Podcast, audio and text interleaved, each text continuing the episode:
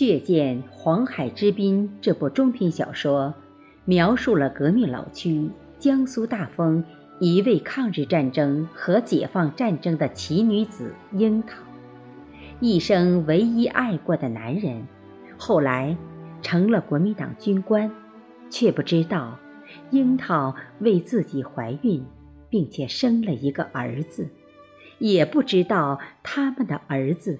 为了黄海之滨的解放，献出了年轻的生命。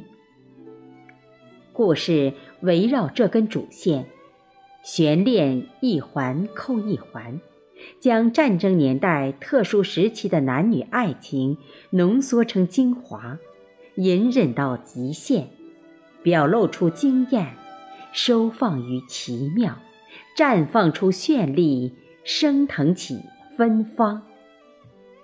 为了维护这份大爱，小说中的众多人物唱响出一曲又一曲赞歌，直至国民党军官经过隐蔽战线的孙子叙述了樱桃可歌可泣的故事，决定起义后二人重新走到一起。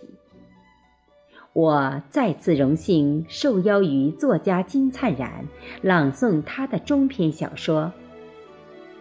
到底，樱桃的大爱有多凄美？现在，就请各位听众随我主播贝西一起，走进这部饱含人性大美的战争题材的中篇小说吧。血溅黄海之滨，作者金灿然。人物提示。赵樱桃，抗日战争和解放战争的巾帼英雄。小平，称呼赵樱桃姨奶奶的中学生。夏世安，赵樱桃收养的义子，中共高官。赵红莲，赵樱桃收养的义女，与殷城和王守仁。暧昧。殷月河，国民党副师长，后起义。大伟，殷月和与赵樱桃的儿子。王浩民，殷府的管家兼招女婿。殷成，殷月和的孙子，王浩民的儿子，隐蔽战线工作者。王守仁，王浩民的侄子，与赵红莲暧昧。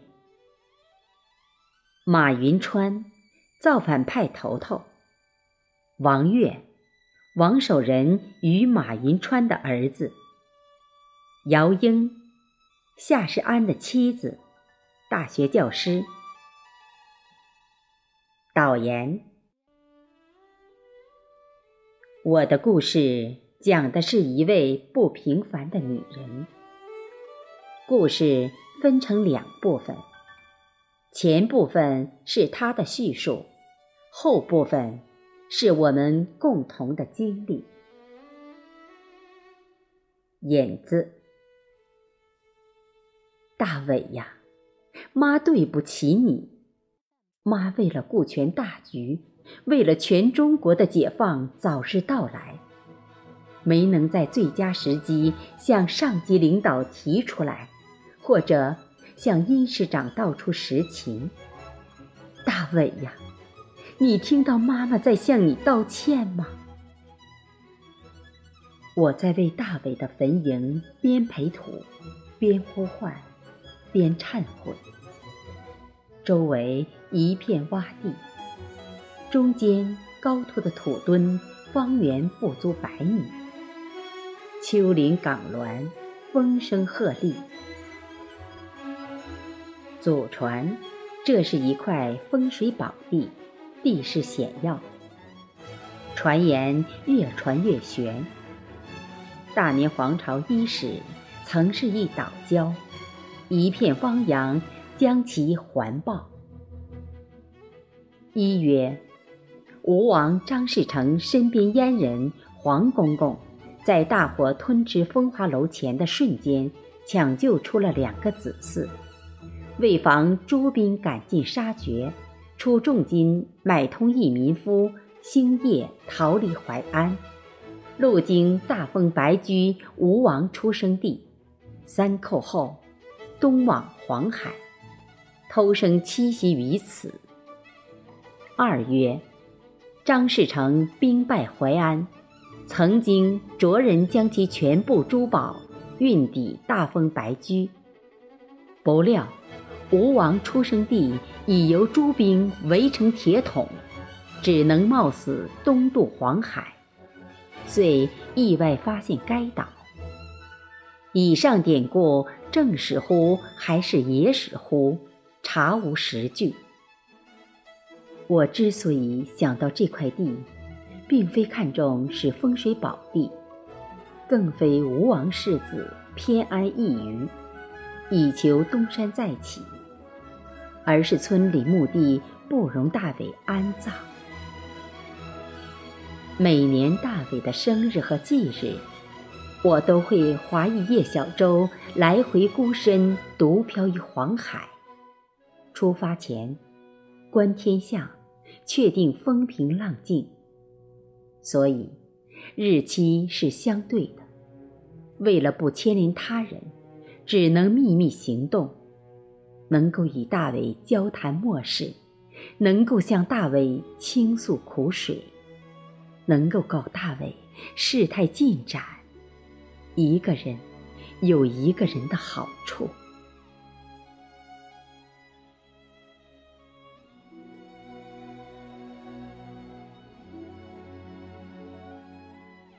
第一集，樱桃的初恋。夏世安。从盐城军部参加完紧急会议回来，带了两个方案。第一个由殷城负责完成，第二个由我独立完成。目的就是掩护大部队转移的前期准备。某日大早，我来到殷府，佯装休闲散步于院内外，实质查看地形。保不准新近开设了某个暗道或碉堡。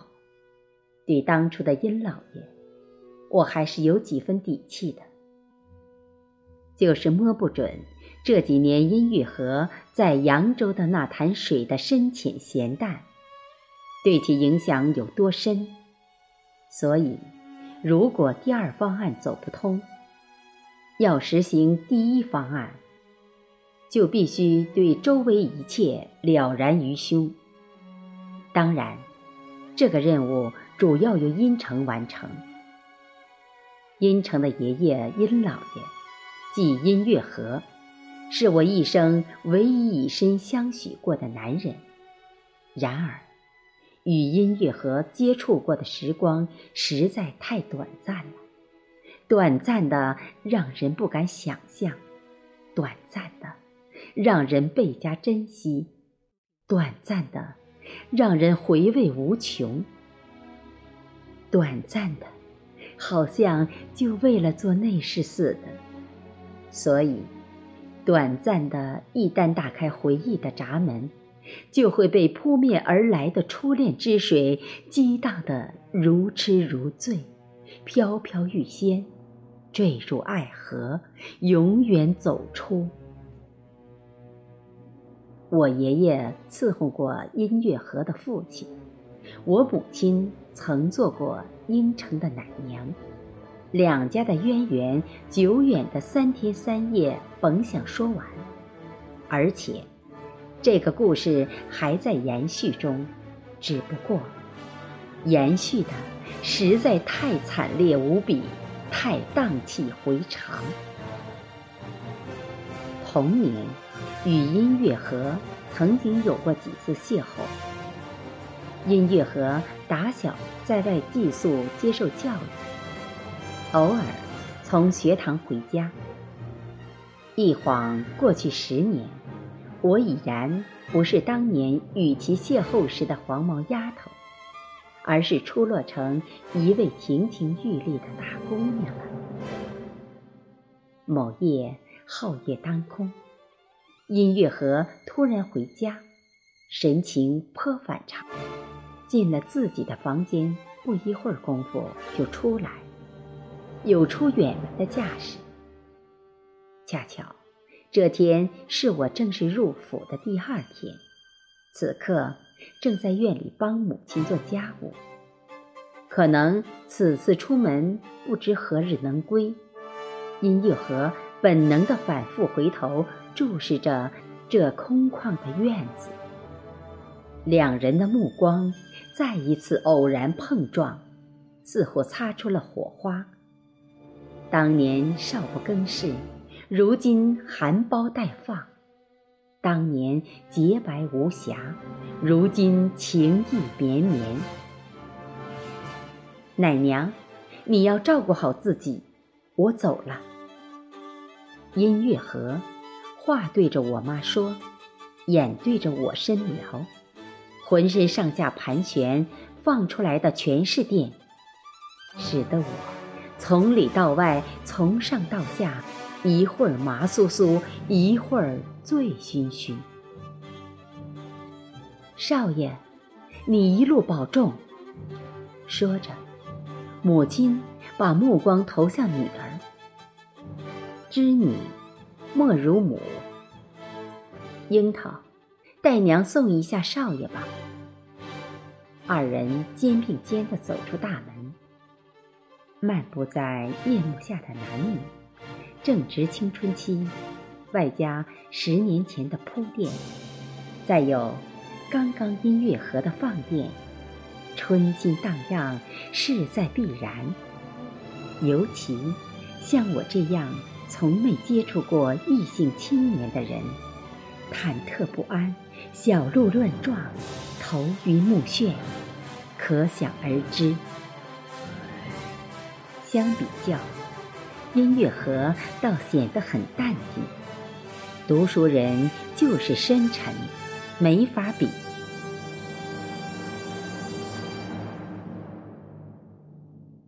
天下兴亡，匹夫有责。我想投笔从戎，报名参军。音乐盒首先打破尴尬。少爷想好了，这让我反而轻松了许多，好像一头下坠的一份痴情，中途遇到某个意外的相托。才不至于落得个粉身碎骨的下场。是的，明天就赶往南京，我们好几个同学结伴而行。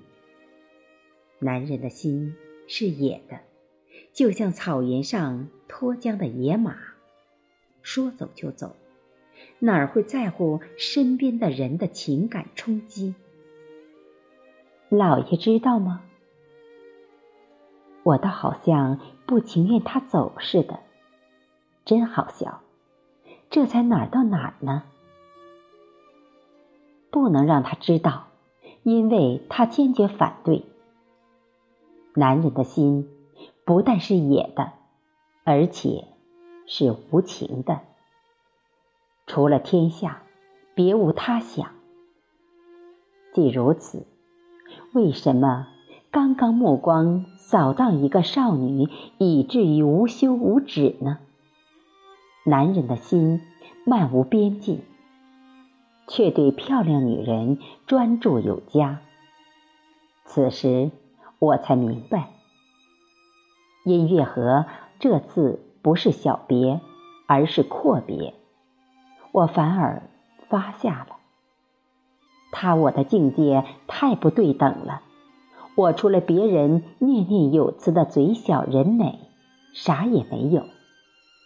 他这志向方圆百里，我第一次相遇。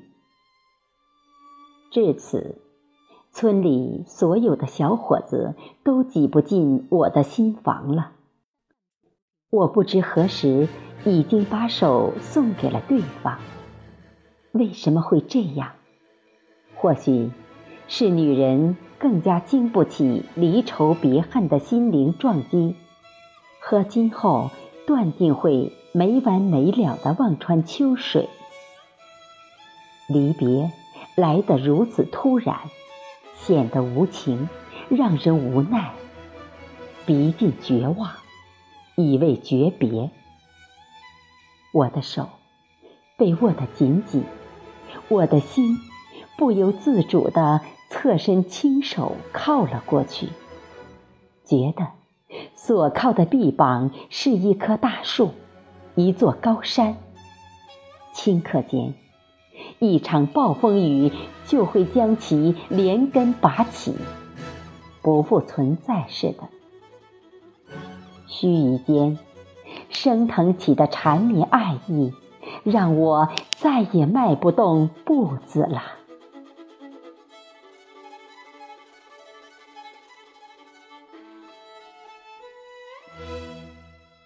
感谢朋友的收听，今天就播放到这里，下期再会。